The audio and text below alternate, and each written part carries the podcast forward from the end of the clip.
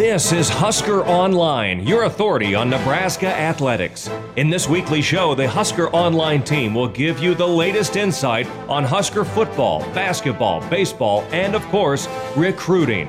Now, here's your host, Husker Online publisher Sean Callahan.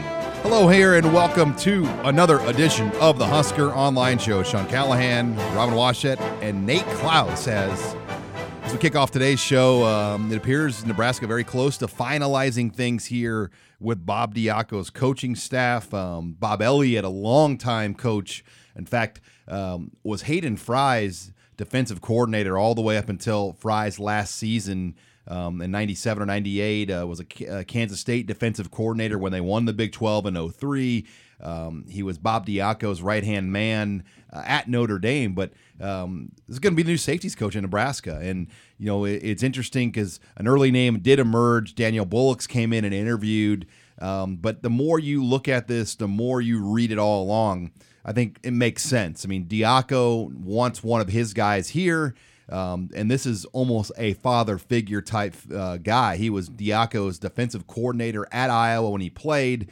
Um, he's really been a coaching mentor and someone that I think Bob has leaned on his entire career. And, um, you know, you want that veteran presence next to you, somebody that can tell you how it is, somebody that you can trust. And I think that's Robin, when I look at this hire um, that's going to go down, I think that's why um, they go with um, Bob Elliott, even though he's 64 years old. Yeah, clearly you need to have that that chemistry and relationship um, uh, when you're, especially for a new defensive coordinator taking over with a staff that he didn't pick. I mean, you got to have a guy that kind of knows uh, what you're talking about already to kind of help translate the message, especially in the back end of that defense. And so, you know, with uh, you know young cornerbacks coach Donte Williams being able to have you know a mind like Elliott's uh, to lean on, uh, I think that's going to be invaluable in, in getting that secondary up to speed a lot quicker than it otherwise may have. And um, yeah, I think just just the connection there um, says a lot. But from a resume standpoint, uh, you're not going to find much better. You're talking about a son of a former head coach at Michigan.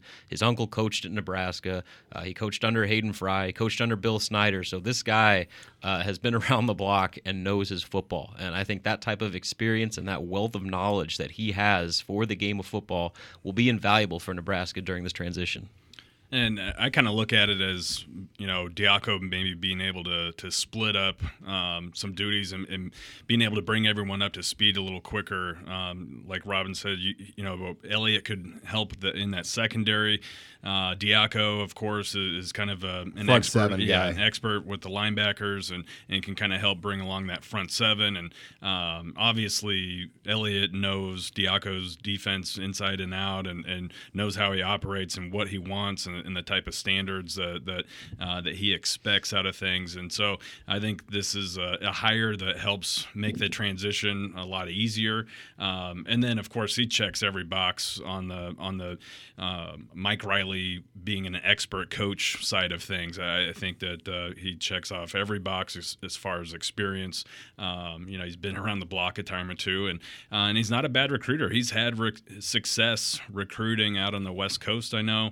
Um, you know, coming from Notre Dame, obviously that's a program that recruits nationally. So uh, there's, I think there's a lot to like about this hire. You're listening here to the Husker Online Show. Sean Callahan, Robin and Nate Clouse, as we discuss uh, the hiring of Bob Elliott here as the final piece to uh, Bob Diaco's defensive staff. And um, I think the question a lot of people, though, had is he got out of coaching at Notre Dame for health reasons. Um, he had a kidney transplant, uh, a bone marrow transplant, uh, age 64. Um, you know, you, you thought maybe this guy was just kind of phasing out into more administrational roles like he had at Notre Dame. So there was even a thought that, hey, you bring this guy in maybe to replace Ryan Gunderson as kind of a front office guy, um, you know, because of that's kind of what he was at Notre Dame, not necessarily a day to day traveling recruiting coach. But uh, that's not the case. I mean, uh, they, they want to go in a new direction. I'd be curious to kind of hear you know Bob Elliott when he does speak, just kind of where he's at and why he wanted to get back into position coaching. I'm sure the money, which is a lot better now than it probably was um, even five years ago, uh, when you see a guy like Donte Williams is getting four hundred thousand. I have to think Nate, the money uh, for Elliott's going to be more than even what Adonte Williams is getting based on his credentials, and he'll probably maybe even have some kind of title with him. Yeah, his credentials certainly will uh, will command a, a higher um, salary than what Donte Williams did, I, I think, uh, and that will be interesting to see if they throw on some type of of uh, title. You know, I, I know uh, Elliott was a associate head coach at some of his past spots. I, I, know he has coached special teams in the past. So, do they throw a special teams coordinator title on this hire? Uh, I think there's a lot of different ways that you could go, but there's no doubt that that his resume um, in, in the, the places that he's been and, and his overall level of experience commands a, uh, a high dollar amount. You're listening here to the Husker Online show as you put the staff together, Robin. I think now the question is we are you know, 23 days away from the start of spring practice, if you can believe that. How much meeting time, how much installation is going on um, now that things are in place? I mean, I have to think, if not already this week, Monday morning all the way through the next few weeks, it is in the film room, in the media room, full speed ahead, figuring out personnel, figuring out what you're going to do because – you're approaching spring ball here um, in four weeks, and you've got to have a baseline of things to go here as you get ready for that first practice. Yeah, I would imagine the bulk of it has already begun, and now even more so. Um, you know, as soon as Elliott officially is on board just because of the levels of uh, you know complexity involved in this. Not only are you completely changing your base defense from a 4-3 to 3-4, but at each individual level, there's going to be transition. John Parrella is going from coaching four defensive linemen to three on the field. You got two linebackers coach now with Diaco and Trent Bray both working with that position. You have two separate secondary coaches now uh, between cornerbacks and safeties. So there are a lot of uh, voices uh, in the, that defensive coaching room, and they all need to be on the same page because uh, if the coaches, you know, aren't delivering the same message, that's going to create a lot of confusion uh, as this transition begins here in March. So, uh, yeah, I would expect that things have already, you know, underway and will only continue to, um, you know, hit the gas pedal even more uh, once Bob Elliott officially joins the staff. And Nate, I think you know one comparison I'll make on why it's important to let Diaco have a guy with him is Tim Beck. You know, when Tim Beck wanted to install his version of the offense, Bo Pelini had two staff openings on the staff where Beck could have hired an O line and a receivers coach. And he had guys in mind. Ed Warner and David Beaty, um, I believe, were on the hopper to come into Nebraska if if if they wanted to go that direction. Bo Pelini obviously, you know, stepped in and, and promoted Garrison and, and, and brought in Rich Fisher kind of as an un, unknown guy onto the staff. And I think Beth, Beck, when he looks back at it, is that that was a challenge for him to teach a brand new system that not one coach had experience with. So I do think that's why you know you need to have a guy like this next to Diaco, uh, as that Tim Beck example is one I go back on. There's no question about it. You, you, need to have someone on the staff who's at least somewhat familiar with what you do and what you're trying to accomplish. And and I think Elliott kind of takes that to a whole nother level, having worked directly with Diaco in the past, and um, and and knowing his defense, knowing uh, what he likes to do with the type of personnel they have, and and I have a feeling that that uh, the personnel department at Nebraska, including Billy Devaney, uh, had things pretty well laid out in terms of exactly what they have on the team, what they have coming in, um, you know, on onto the team next this next fall, uh, laid out for all those coaches. I know Donte Williams, it said in an article the, with the Lincoln Journal Star the other day that they've been meeting six, seven, eight hours a day already, and um, and that Diaco is a pretty passionate guy about his defense. So um, I know that uh, they've already got that ball rolling, and I think Bob Elliott will be able to kind of fit right in with uh, with what's already been going on. All right, well, we have a full show on tap. Nate and I have been on the road all week checking out top in-state talent. We're going to tell you what we've seen on the road. Uh, we're going to get an update on Husker basketball and, and kind of the state of Tim Miles and, and, where things sit as Nebraska really has spiraled here uh, down the, the stretch of this season. Uh, then we'll take your questions in the mailbag and also give you an update on just the latest storylines in recruiting. That's all next here in this week's edition of the Husker Online Show. You're listening to HuskerOnline.com, your authority on Nebraska athletics. And welcome back here to the Husker Online Show. Sean Callahan and Nate Clouse, fresh off the road this week. It's always fun. You know, every year, Nate, we get the same question. Oh, signing day. Uh, it must be nice. You get to take a little bit of time off. And I just want to look at him in the face and say, absolutely not. We don't take time off. We're going to high schools. And uh, Monday morning, five high schools. We were in Omaha at 7 a.m. and uh, hit another five schools on Wednesday. Um, so, you know, typically the week, week one after signing day, we're going to hit 10 to 15 schools and just start to get a better feel for the best talent in the state because you know the history proves we've been able to see and find a lot of guys that weren't on the radar uh, on our in-state tour. This is our 14th year doing the in-state tour, Nate, and and it's it's it never gets old to me. I, I love going in the schools. I love getting a chance to visit with the coaches, put my finger on the pulse, and occasionally uncover a guy that people maybe didn't know about, like a Mick Stoltenberg or uh, Chris Walker. Um, you know, recently uh, David Engelhop at Norfolk Catholic. I mean, these these are um, people that we get the opportunity to to maybe get to see before anyone else knows about them. Yeah, it's crazy because uh, sometimes I do feel kind of bad that you just, you know, the the 2017 class is just uh, just in the books, just freshly signed, and all of a sudden you're you're turning the page and, and looking towards uh, next year and, and beyond already. But uh, it, it is a good time to always get into these high schools and be able to uh, to connect with the coaches and, and see what type of talent is coming up. And um, and and like you said, there's always there's always a handful of guys that you're like, boy, I had no idea uh, that that this kid was was here and, and was this good of a player or, or this good of a prospect. And um, and and I particularly like when you come across a, a young up and coming player um, and and you're able to kind of follow his progression for a couple years instead of uh, really getting to know a guy who's going to be a senior next year. So uh, and we've we found a couple of those young and up and coming players. I think that that 2019 uh, class, especially in the state of Nebraska, could end up being pretty special. Yeah, I think, and you'll probably agree, the 2018 has probably four or five, you know, guys that are ahead of the pack, but there's already in that 2019 class, you know, a good group of guys that emerge. And let's start with Omaha Burke. I mean, that that was one. Um, you know, we knew about Chris Hickman, the six six tight end, because he got an early South Dakota State offer. But Nick Henrich um, he's a kid that I first heard about from Jerry Murtaugh, the former great Husker linebacker. Jerry was a speaker at our Big Red Breakfast, and um, his son Ryan, um, who played uh, at Missouri as a linebacker, is um, one of the defensive. I believe he's the defensive coordinator or um, you know coaches on Lamaji's staff there at Burke, and um, so Jerry goes to those games and he goes, "You want to see a kid that can play." go look at Nick Henrich, um, a sophomore linebacker at Omaha Burke. This kid's going to be special. He's 6'3, he's 195. He runs under 50 seconds, Nate, in the 400 meters, had 15 and a half sacks in 10 games last year. Yeah, he's uh I mean, talk about a, a kid, um, a sideline to sideline type of, of linebacker, a kid that can get downhill and, and he's physical. He when he hits somebody, they are uh, they're stopped dead in their tracks. He's usually hitting somebody so hard that the ball's popping out, or he you know he's creating some sort of play.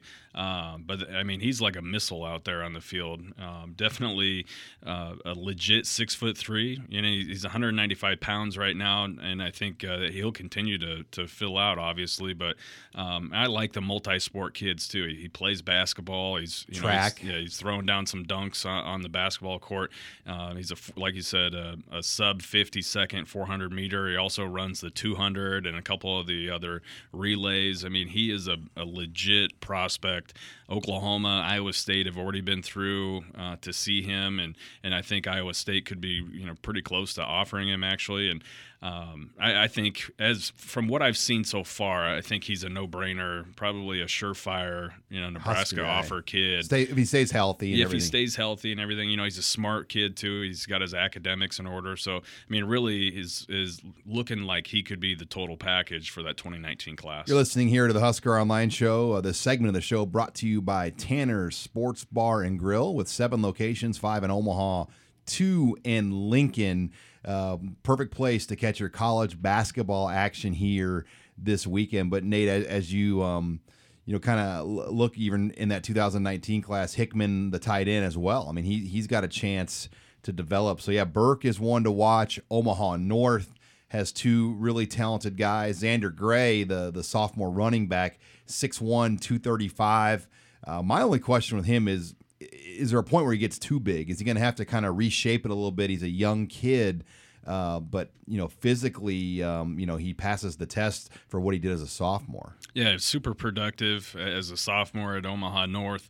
Um, he's a big kid. He's powerful runner, but he's got great feet in, in, in balance. I, I, feel like he's pretty nimble on his feet for his being as big as as he is. You know, he's not just a, a bull in a in a china shop. There, he, he's uh, um, you know, can he's got a little finesse to his game too. So, uh, but yeah, I think the his size, his his weight is is the question to me. Is you know how how can he keep that in, in check? Can he lose a, a 10, 15 pounds and, and kind of hover in that, that 210, two, you know, 215 range and stay there? Or can he, uh, you know, kind of drop a little bad weight and, and be or, or completely rocked up 230, 235 and, and just be a monster big back there? Uh, that, you know, there's a couple programs in the region that, that like those big, really big running backs. So, uh, but there's no question he's, he's a kid that, uh, that you need to keep an eye on for 2019. Yeah. You know, and obviously in this 2018 class, there's some names that have really emerged. Um, kind of a, I would say, a group of about five or six. And we know about Cameron Jurgens and, and Masry Mapu, the two Husker commits from Beatrice and York.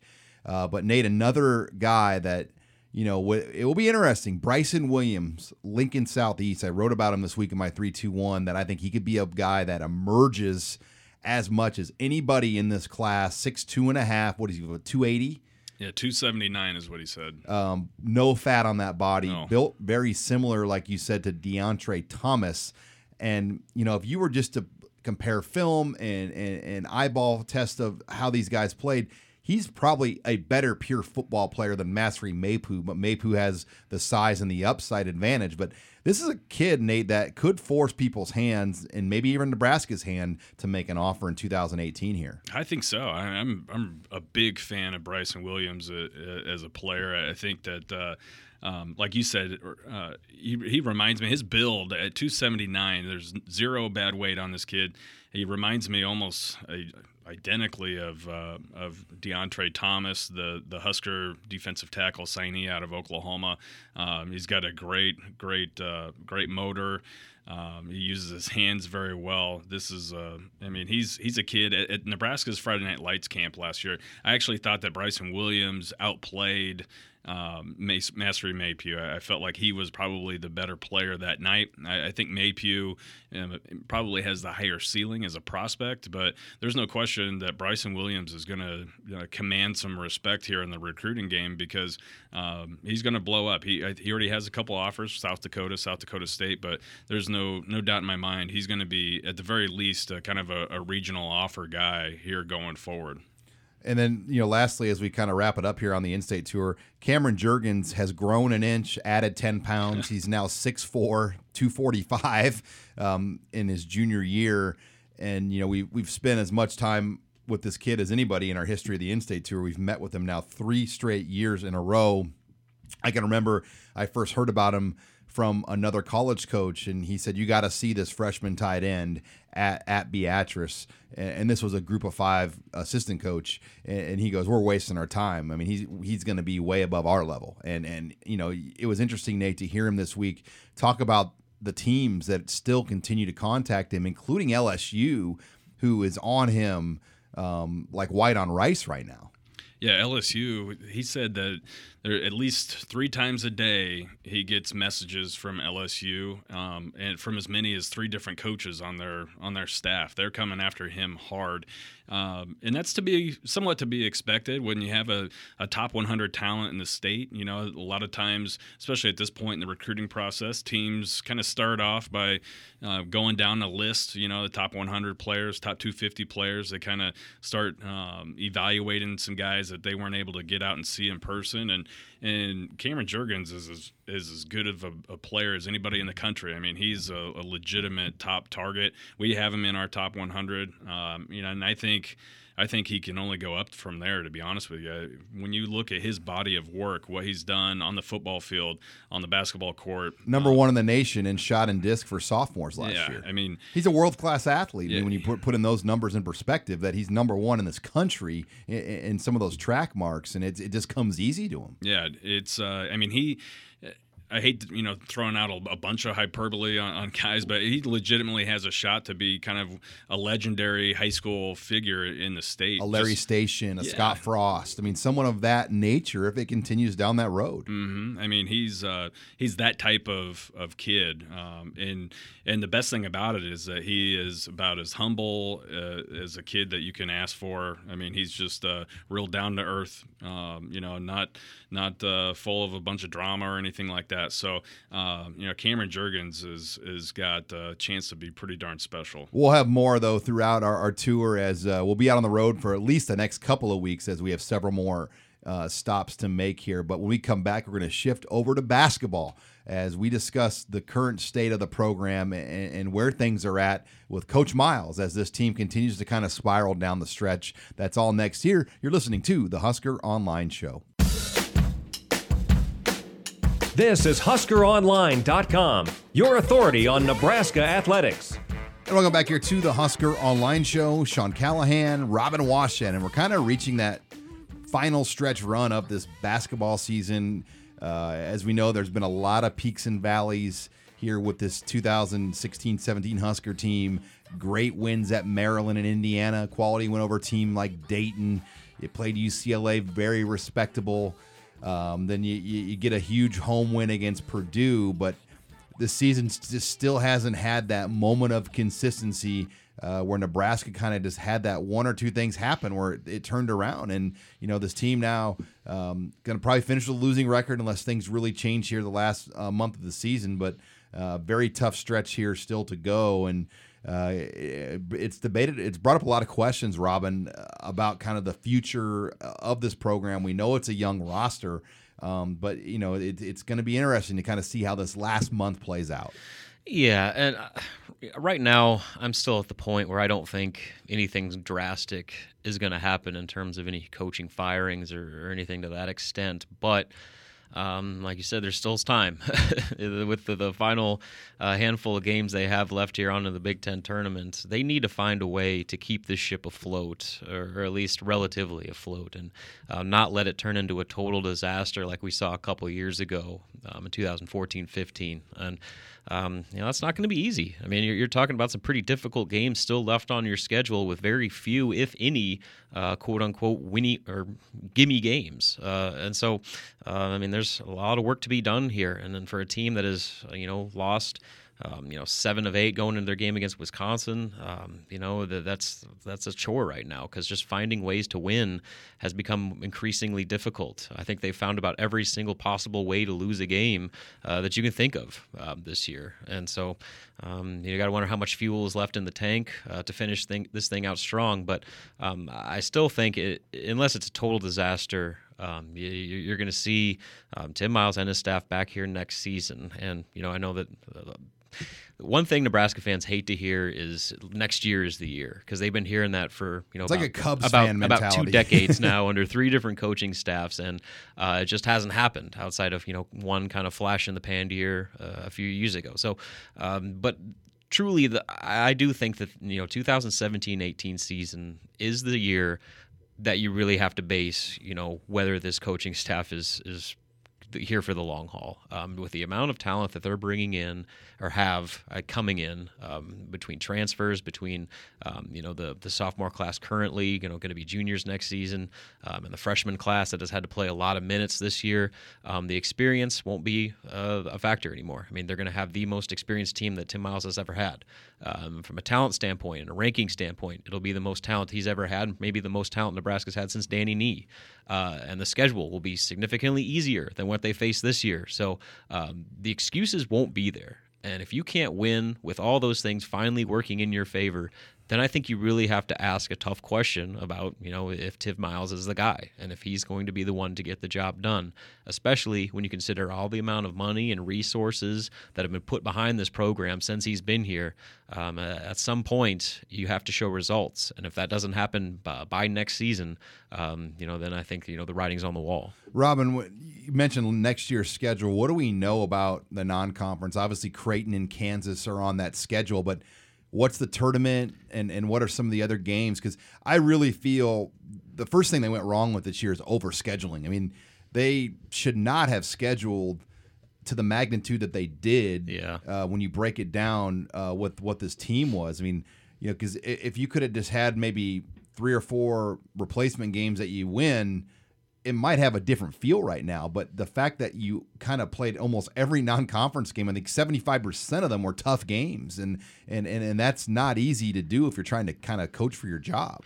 Yeah, and you know they built that schedule thinking that their roster was going to look a lot different. Um, you know, they anticipated having Andrew White back. They anticipated Anton Gill you know, not only being healthy but being a much better player than what he was when he was healthy.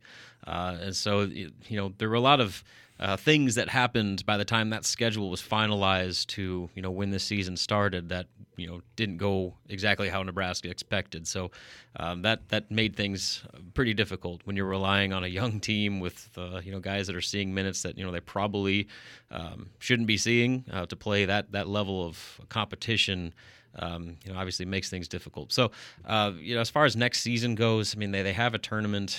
Um, I can't remember it off the top of my head right now, um, but it, it, it's is it a four team or eight? Team? Yeah, it's a it's a eight, an eight team deal again, and I.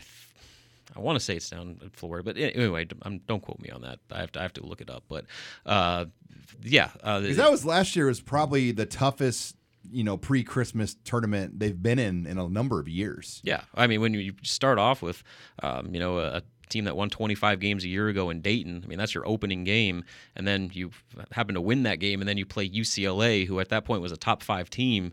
Uh, I mean, that's and then Virginia Tech. Yeah, and then you go up against a Virginia Tech team who, uh, just after beating uh, Nebraska, went on to beat Michigan in Ann Arbor uh, the very next time out. So I mean, you know that that, that was a, a grind right there, and you're talking about only being you know six games into your season, and then oh yeah, you travel all the way across the country your very next game out for the ACC Big Ten Challenge game against Clemson and lose that game in the final second. So I mean, it, it was a, a meat grinder start to this year, uh, and you know that really kind of I think set the tone um, for a, an uphill battle that this season has been all year. Yeah, long. you get behind on your bills, and sometimes mm-hmm. you just can't get caught up, and that, that's kind of what's happened to this team. I mean, they they've had moments where it's looked promising, but they still are kind of they can't balance the books. You know, it's just it's just been one of those types of years. And Robin uh, Tim Miles didn't get a contract extension last year that will be the elephant in the room. Like how how does Shawn Eichorst go forward with this?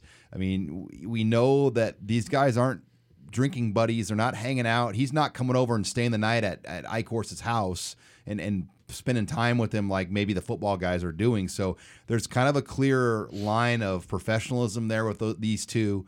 Um, hasn't really shown his hand, kind of a similar fashion the way things went down with Pelini. So um, the next month or two will be very interesting to see how they go forward with Tim Miles. What kind of boat of confidence, if any, will they give him? Will they give him another year? Uh, there are a lot of questions that need to be answered by the administration side about what they want to do going forward. Yeah, and as we all know, uh, Eichorst's mo isn't to go and give you know daily um, you know reaffirming uh, statements about you know the the status of coaches um, unless it's Mike Riley. Uh, but th- th- that's kind of just the way that he's always kind of operated, and I don't expect that really to change.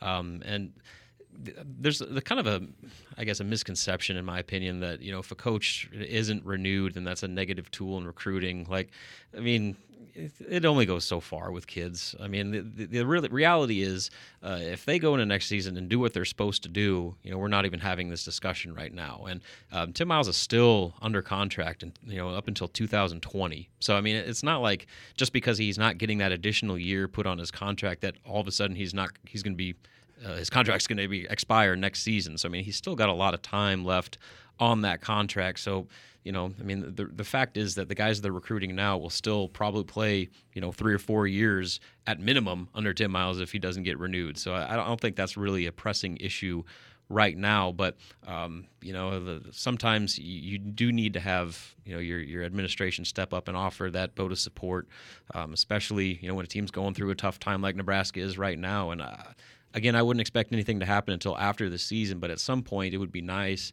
if Shawn Eichorst does plan on keeping Tim Miles to just go ahead and get that out of the way uh, to kind of keep that talk at bay uh, at least for another year. Like like I said, when when the real Well, and we saw what it did to Pelini. I mean, Mm-hmm. it, it just it just roasted things, and and and I think that was by design. I mean, they, they kind of wanted to create a chaotic environment where they mentally messed with Bo Pelini, and and you know, and it, it worked. I mean, the guy kind of lost his what composure, um, you know, and and could not handle the fact he didn't know where he stood. Um, so you, you have to think that goes through Miles' mind a little bit that you know he, he doesn't know where he stands right now, and and and that can mess with anybody. I don't care. I mean, because you work very hard to get to this point. So uh, a lot to discuss. Um, as this final month of the basketball season continues. Well, we come back, we're going to bring in Matt Reynoldson, our Husker Online intern, and we'll take your questions next here in the mailbag. You're listening to the Husker Online Show. You're listening to HuskerOnline.com, your authority on Nebraska athletics. And welcome back here to the Husker Online Show. Sean Callahan, Robin Washut, and Nate Clouse. Now we bring in our intern Matt Reynoldson as it's time to take your questions here in the weekly Husker on mail, mail uh, Husker Online mailbag. Matt, uh, great to have you back on. I know it was a very busy uh, signing day for you, la- you, you and David last week, so it's great to have you on here this week. Yeah, and it's great to be here for Milestone, your 100th ever Husker Online show. How the heck did that happen, by the way, Robin and Nate? We have done a hundred straight weeks of the Husker Online radio show, and uh, we kind of just launched this literally in my basement, and we still tape it in my basement, but we at least have like a professional studio now, and we're uh, aired on multiple affiliates around the state of Nebraska, 93.7 The Ticket, um, ESPN Radio in Kearney and Hastings, 1110 KFAB um, as well. So um, it's crazy what an idea in our basement has turned into over the last hundred shows, but uh, it's great, Robin, to, to to get to do this every week with you guys. It's come a long way, you know, and the fact that people are still listening to us after 100 episodes says a lot. You know, we're, we're obviously, you know, not making total nonsense up. Uh, the time has flown though. I, I, I, it doesn't feel like I've spent uh, a hundred days in Sean's basement doing the show.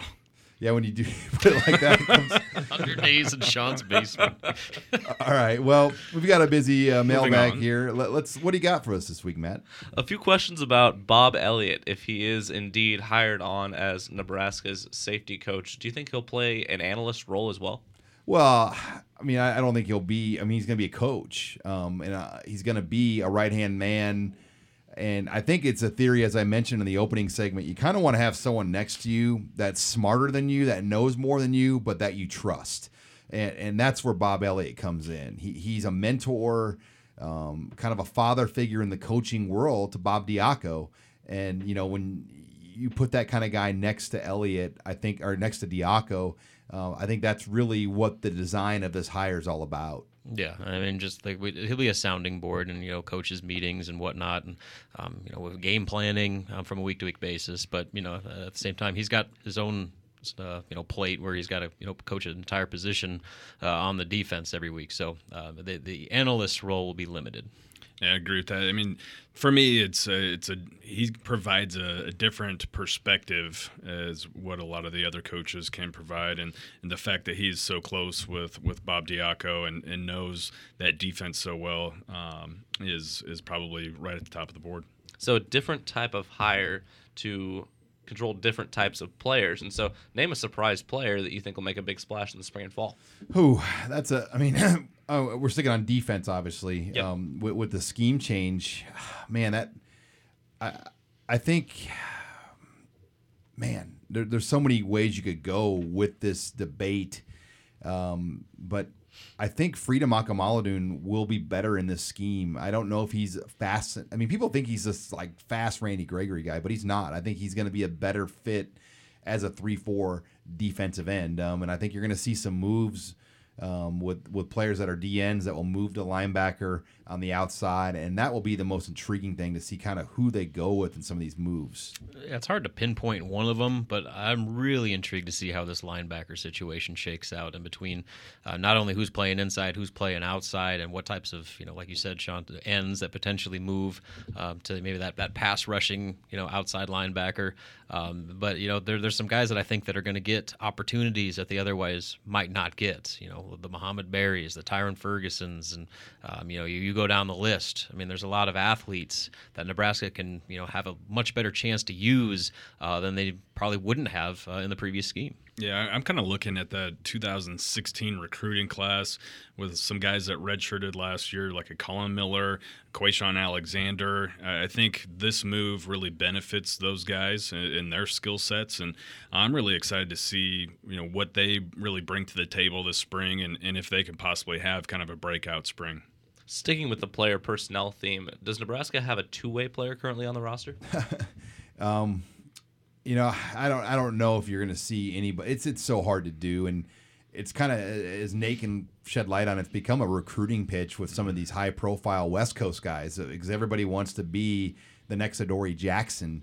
Um, but when you look at this group of guys, I just don't see anyone, Nate, um, in the incoming freshman class that you would put on both offense and defense. Well, a reminder last year that when Nebraska was low on quarterbacks, Lamar Jackson was listed as a name to possibly play quarterback. Yeah, and and that was I mean that was brought up in Lamar Jackson's recruitment that hey, there's a possibility that that you could play some wide receiver, um, or you know if if we ever had a a gadget play or you know kind of a gimmicky you know quarter you know wildcat quarterback deal um, you could see yourself there so i mean lamar jackson is a possible you know guy that could could play both ways, but um, you know Elijah Blades has done it too in this in this recruiting class. Although I mean that really wasn't brought up to him as far as being a, you know an Dory Jackson package or Jabril Peppers type of guy. So um, I don't really see it on anybody on the roster or, or on, with too many incoming I think guys. Suh's the last guy. I mean, Suh did some fullback, remember? Yeah, um, And and that, that was I felt like to kind of build his Heisman campaign. Oh, for sure. And did he catch a touchdown in one game, or did I know they tried to throw to him once. I want to say that he did catch a touchdown in the flat. Yeah, I, I remember that. Yeah, he got he one. He was still no Barry Turner though. No. well, Barry Turner was a really good high I know school he was. tight end. And they used him. All right, what do you got left here, Matt? Um, JUCO transfers. Any any buzz on that? I know a lot of people are talking about a nose tackle transfer from UConn. Um, well, yeah. That, I mean, if that's that would be a graduate transfer if that happened. Does he want to be a graduate transfer? Do we even know that? We don't even know that, but there's there's most definitely some speculation out there that he could be a potential candidate for a grad transfer, um, and and he would be a good get. And when you look at his numbers, I'm drawing a blank on his name right now, but when you look at the the production that he put up last year, he, he for a nose nose tackle in, in the three four, he put up some tremendous numbers. I know he was kind of the the rock of, of their front seven there at UConn. And, and uh, I mean, obviously he knows the defense. Uh, I'm sure that, that Bob Diaco is, is uh, pretty familiar with him as well. So, I mean, there's a lot of connections. I, I think it would make sense, but we'll see what happens. I mean, Nebraska tried to get one last year was uh, Stevie Tui, He ended up being really good. Uh, he did end up being really good. I mean, he was a big time player for uh, for USC. So, uh, I mean, that kind of that really hurt missing out on him. But we'll see what happens when you go that grad transfer route. All of a sudden, um, you know, maybe with maybe one school in mind, all of a sudden there's there's a bunch of options on the table. Um, you know, USC's, Alabama's, big time programs like that come calling. Uh, so we'll we'll see what happens. What about high school guys? What are the positions that Nebraska feels they need to focus on in the 2018 recruiting class?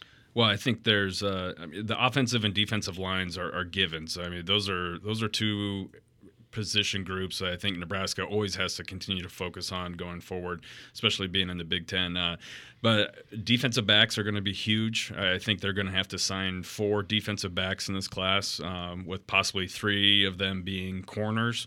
Um, you know, since they only brought in one defensive back signee in this past class, and and then wide receivers again are, are going to be crucial. I think they'll take three. Um, you know, and after kind of following short the past two years. Um, Keith Williams is going to have to kind of hit another home run with three big time uh, talented players in this year's recruiting class, and I think he can do that. I, I in fact, I expect him to do it. But um, yeah, those are probably the two biggest uh, needs going into uh, 2018. All right, well, that wraps it up here uh, for this edition of the Mailbag segment. As always, each week you get the chance to uh, post your questions on the Red Sea Scrolls on Wednesday, and and we'll take the best ones here on the air. And sometimes we might work a troll question or two in uh, if the interns feel like it's necessary. But uh, when we come back, we will close the show with more recruiting talk. That's next here. You're listening to the Husker Online Show. This is HuskerOnline.com, your authority on Nebraska athletics. Final segment here of the Husker Online Show. Sean Callahan and Nate Clouse as we close it up like we do every week, talking some Husker recruiting and you know still some work going on, Nate, in this 2017 class, particularly uh, with a very high-profile walk-on uh, target in Cade Warner, the son of former NFL Hall of Fame quarterback Kurt Warner. And um, you know, there's some thoughts that. Uh, He'll be he's going to be visiting Nebraska unofficially this weekend. You got to think maybe is there a Billy Devaney connection there to Kurt Warner at all from the NFL days um, or anything like that that could help Nebraska just with the familiarity and relationships with that Warner family? Yeah, I'm, I'm not exactly sure what the primary connection is or, or was for Nebraska and, and Cade Warner. I know that one of the defensive GAs um, used to coach at, at, the same high school that, that Cade Warner is at. So that's actually that has been one of the one of the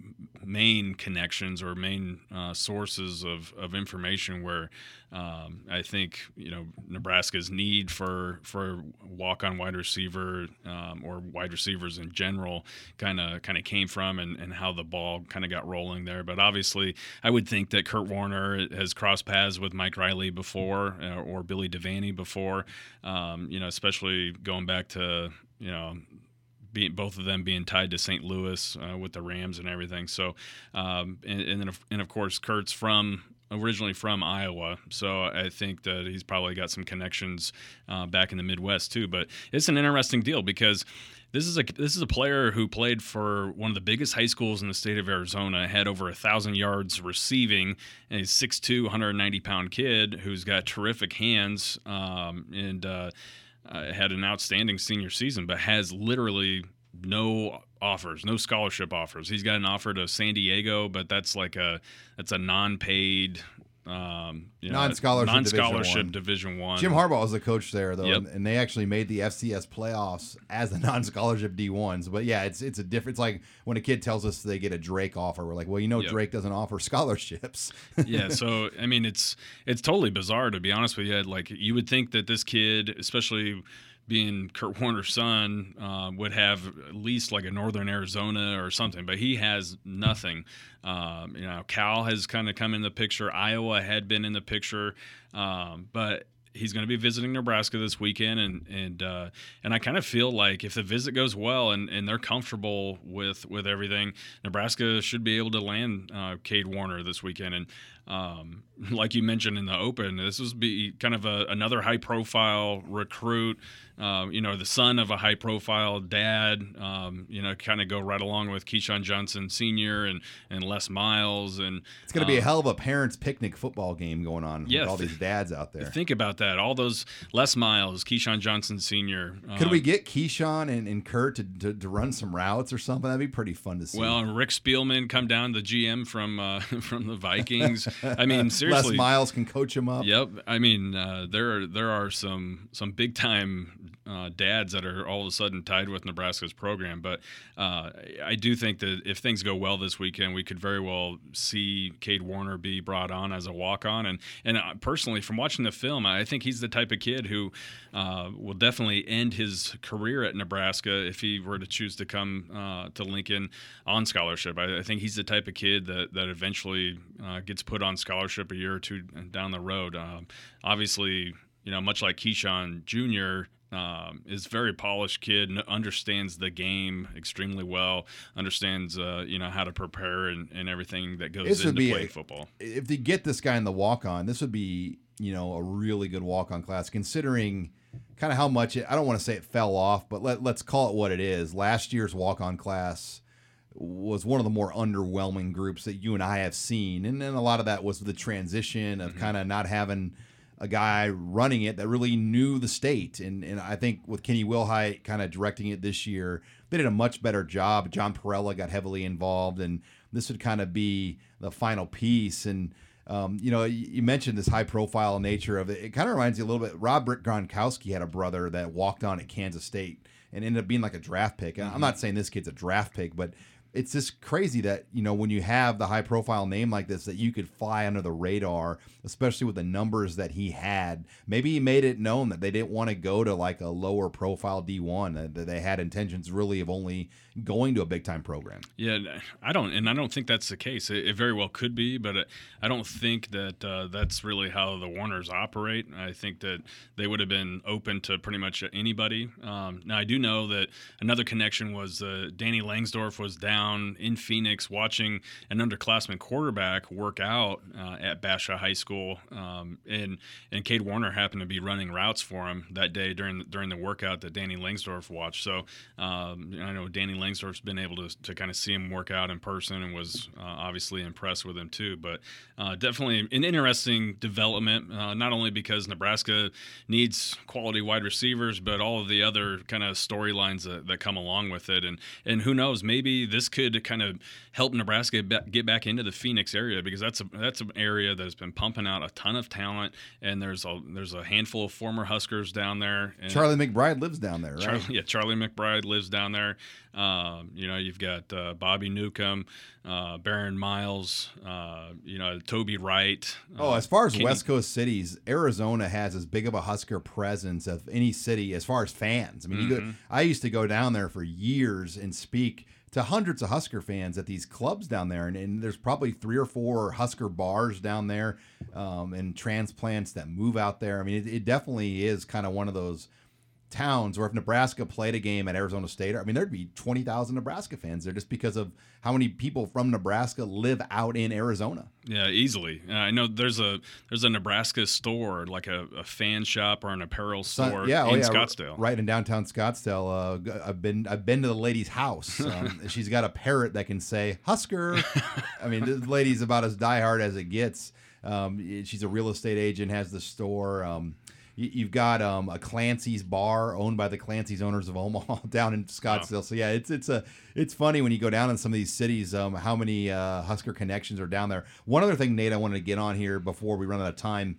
Um, we talked with Cam Jurgens this week. Uh, mentioned a little bit about him earlier in the show, but um, this is something that I think you and I both maybe saw coming, but uh, Jurgens could end up being a better fit now going forward as an outside linebacker or an inside linebacker in Bob Diaco's scheme versus maybe a tight end. Yeah, I, th- I think so, and and we've kind of t- talked about it a little bit um, in the past. I mean, Cameron Jurgens, when he committed to Nebraska, uh, was already a phenomenal athlete, but uh, he was super young, and, and we knew that he was going to continue to grow, continue to to kind of mature and develop. Well, um, when we saw him this week, he's 6'4", 245, You know, still super super broad shoulders, uh, looks skinny at two forty five. So who knows how big he's actually going to end up being, but um, I, I, do. I, I, think that that he might have more opportunity to make a bigger impact on the defensive side of the football, uh, either as an outside or inside linebacker uh, in this, especially in the new defensive scheme, and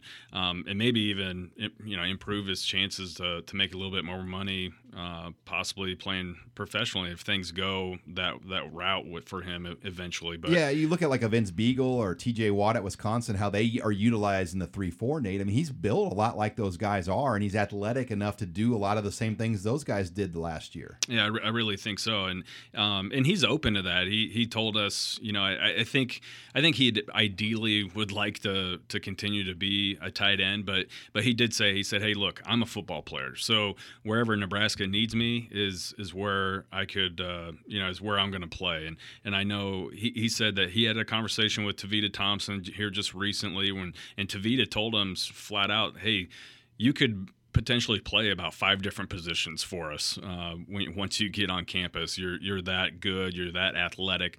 Uh, so that's something that is obviously being talked about by Nebraska, and um, and is we're going to continue to talk about it going forward too. Well, that wraps it up here for this edition of the Husker Online Show. Make sure you log on the site as well. Plenty of news, more from the in-state tour and. Um, other breaking news uh, involving the coaching staff, all that here uh, on HuskerOnline.com. Thanks again for joining us this week on Husker Online, your authority on Nebraska athletics.